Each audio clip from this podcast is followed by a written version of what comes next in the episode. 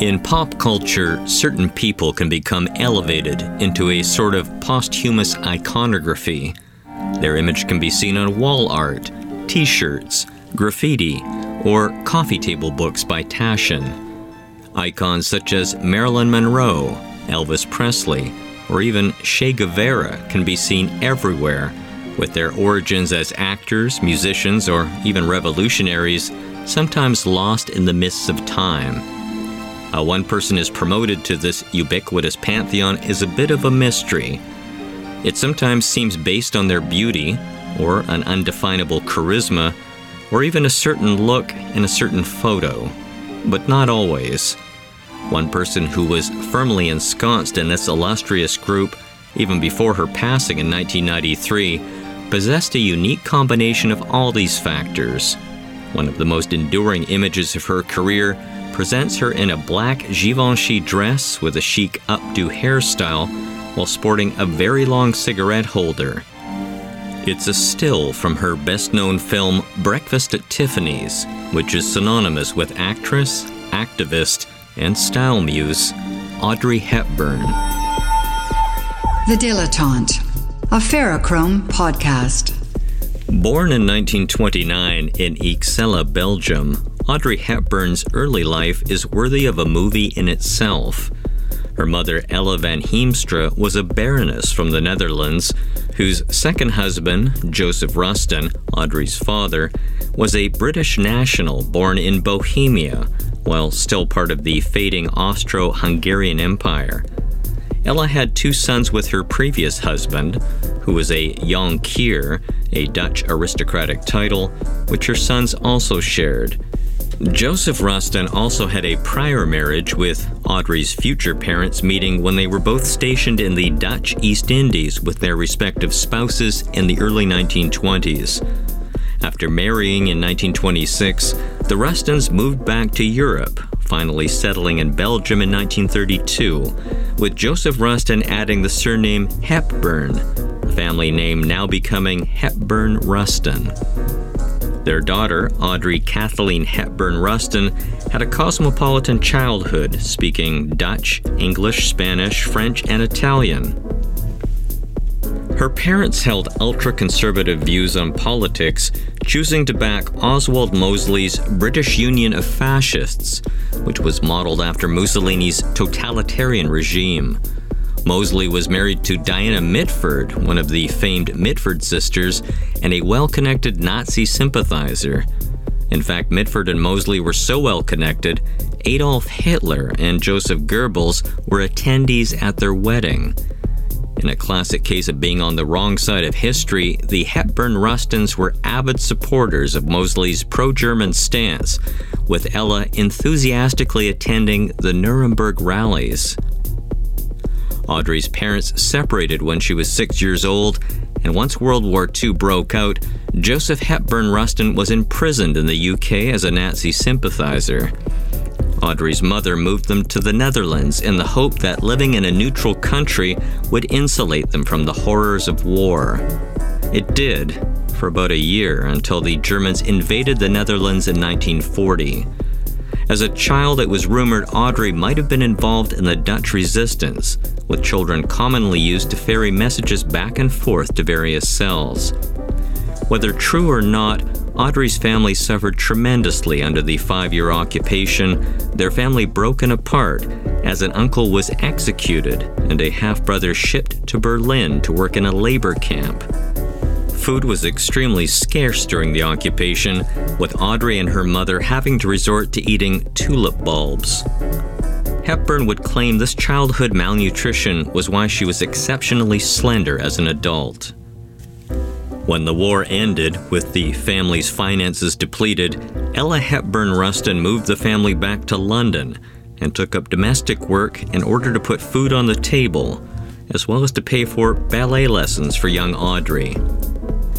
By 1948, Audrey Hepburn was getting small parts as a chorus girl in some London West End productions.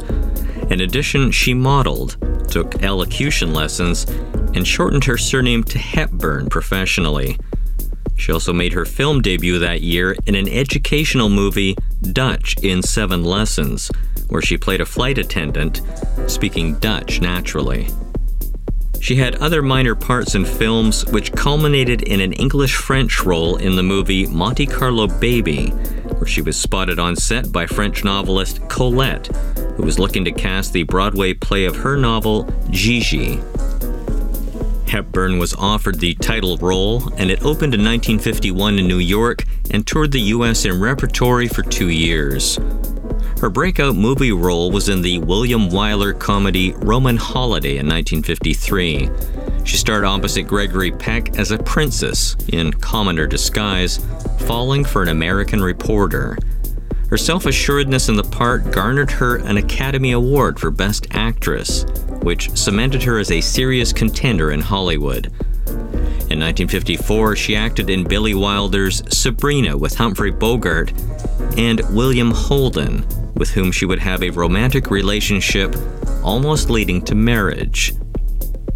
Moving from strength to strength, Hepburn starred in the Broadway play Ondine that same year, winning a Tony Award for Best Actress. It was a fruitful collaboration with co star Mel Ferrer, who she'd met at a cocktail party of Gregory Peck's. A romance soon bloomed, and they married in 1954. She was soon cast with various leading men in upcoming movie projects Henry Fonda in War and Peace, Fred Astaire in Funny Face, and Love in the Afternoon with Gary Cooper. In 1960, Hepburn also did her one and only Western in John Huston's The Unforgiven, not to be confused with the Clint Eastwood film. It was a troubled production, not the least of which had Audrey thrown from a horse and breaking her back, with the accident rumored to have caused her a miscarriage. Production was halted for a year until she convalesced sufficiently to complete principal photography. After wrapping on The Unforgiven, she took a further year off from work to have a child. When she returned to acting in 1961, it was for a role that, to some extent, would define her career. Holly Golightly in the film Breakfast at Tiffany's, based on a novella by Truman Capote, who had always imagined Marilyn Monroe in the lead and lobbied hard on Monroe's behalf. But Marilyn ended up working on John Huston's The Misfits, with the role of Holly going to Audrey Hepburn.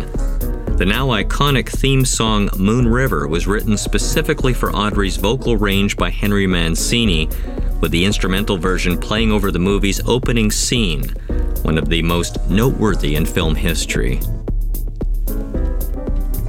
Breakfast at Tiffany's influence on fashion is hard to overstate, with Hepburn's chignon hairstyle, Oliver Goldsmith sunglasses, and Givenchy black shift still firmly on the cultural radar over 50 years later. It wasn't the first time Audrey Hepburn had worn Hubert de Givenchy's couture, as they first met when he clothed her for Sabrina, edging out incensed Hollywood veteran Edith Head, who still demanded and got sole credit as the movie's costume designer. Givenchy would continue to outfit Audrey for seven subsequent films, with the two forming a symbiotically professional union as well as a lifelong friendship. To quote former Givenchy director Dre de they were made for each other.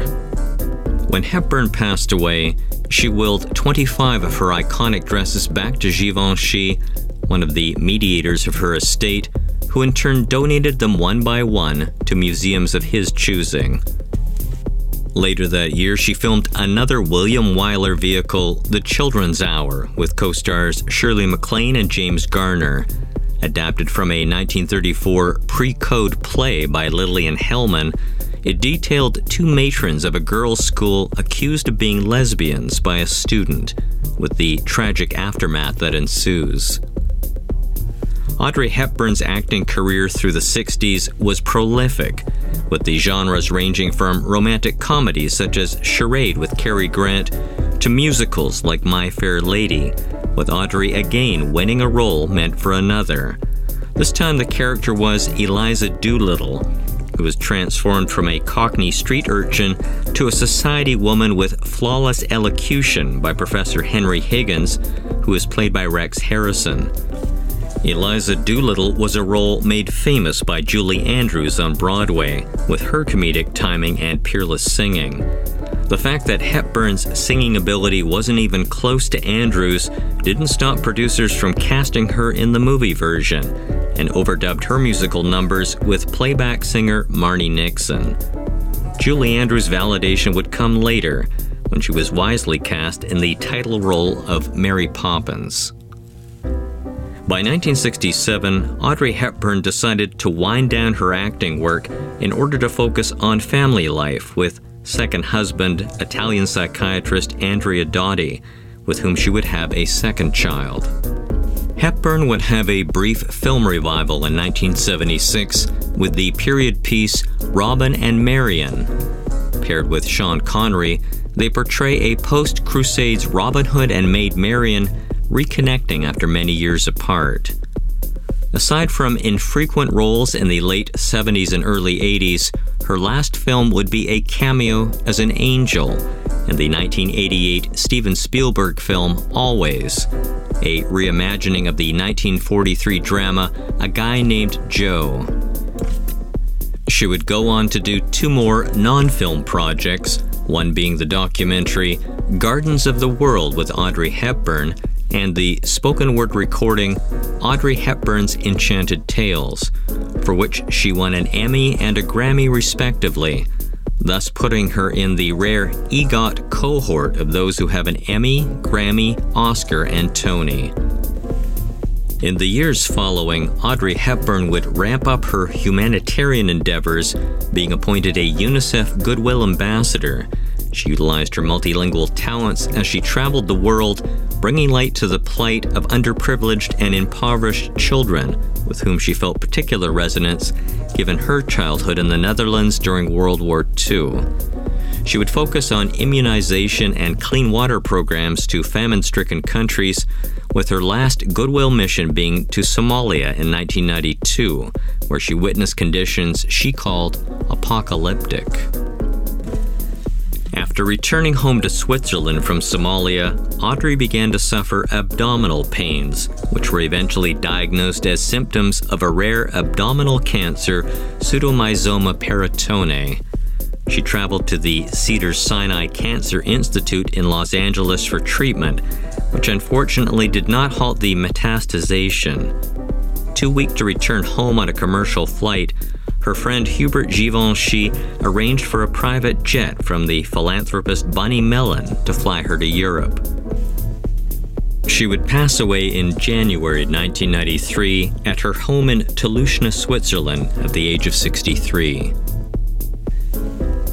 In memoriam, her Roman holiday co star Gregory Peck would narrate one of Hepburn's favorite poems, Unending Love by Rabindranath Tagore, for someone who has entered our collective memory, frozen in time with her Givenchy black shift, pink tiara, impossibly long cigarette holder, and penetrating gamine gaze, she's an aspirational model to many. One line of that poem, which might best capture Audrey Hepburn's enduring appeal in life after life, in age after age, forever could also be bookended with a quote from Breakfast at Tiffany's Anyone who ever gave you confidence, you owe them a lot. Indeed. The Dilettante, part of the Fairchrome Podcast Network.